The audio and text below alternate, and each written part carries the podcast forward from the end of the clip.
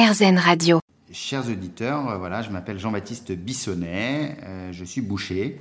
Je suis aujourd'hui euh, dirigeant des Boucheries Nivernaises Maison Familiale qui a été créée donc, par ma grand-mère et mon grand-père le deux décembre mille neuf cent cinquante-quatre. Aujourd'hui, vous fournissez des grandes tables, et même pas qu'en France, mais aussi partout dans le monde. Tout à fait. Les Boucheries Nivernaises, grâce à leurs différents ateliers qui pendant la nuit, réalise des commandes sur mesure, euh, livre tous les jours, grâce à un balai, je dirais, de, de camionnettes, de véhicules frigorifiques, euh, nos clients, qui peuvent être donc euh, des palaces, des grands hôtels parisiens, des tables étoilées, mais aussi des grandes institutions françaises, Euh, situé euh, donc dans Paris, euh, mais nous allons aussi donc euh, délivrer nos produits partout en France, mais aussi à l'étranger. C'est un rêve que j'ai eu quand je suis rentré au, au Nivernais, c'est de pouvoir exporter notre savoir-faire, notre art de la boucherie et le fameux Made in France en dehors de nos frontières. Quels effets a eu le Covid sur les boucheries nivernaises ? Alors,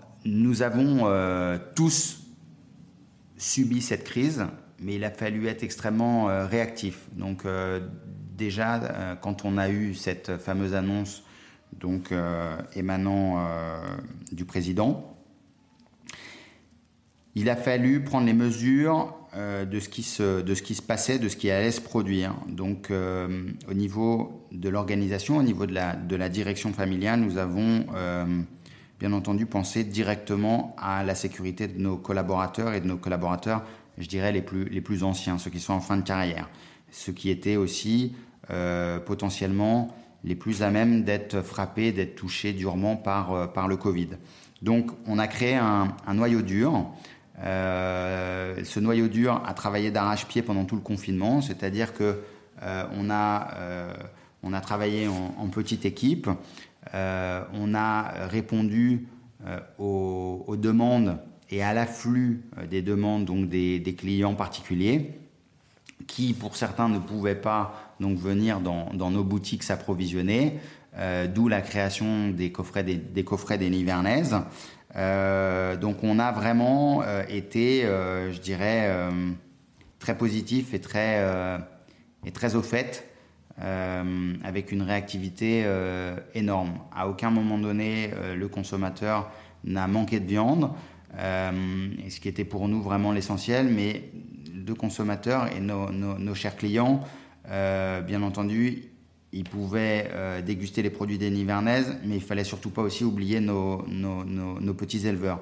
Pourquoi ? Parce que du jour au lendemain, euh, il n'y avait plus le volume assuré par le service Euh, donc je dirais euh, des, des, des, de restauration, c'est-à-dire euh, toute la partie hôtelière, euh, restaurant, euh, bar.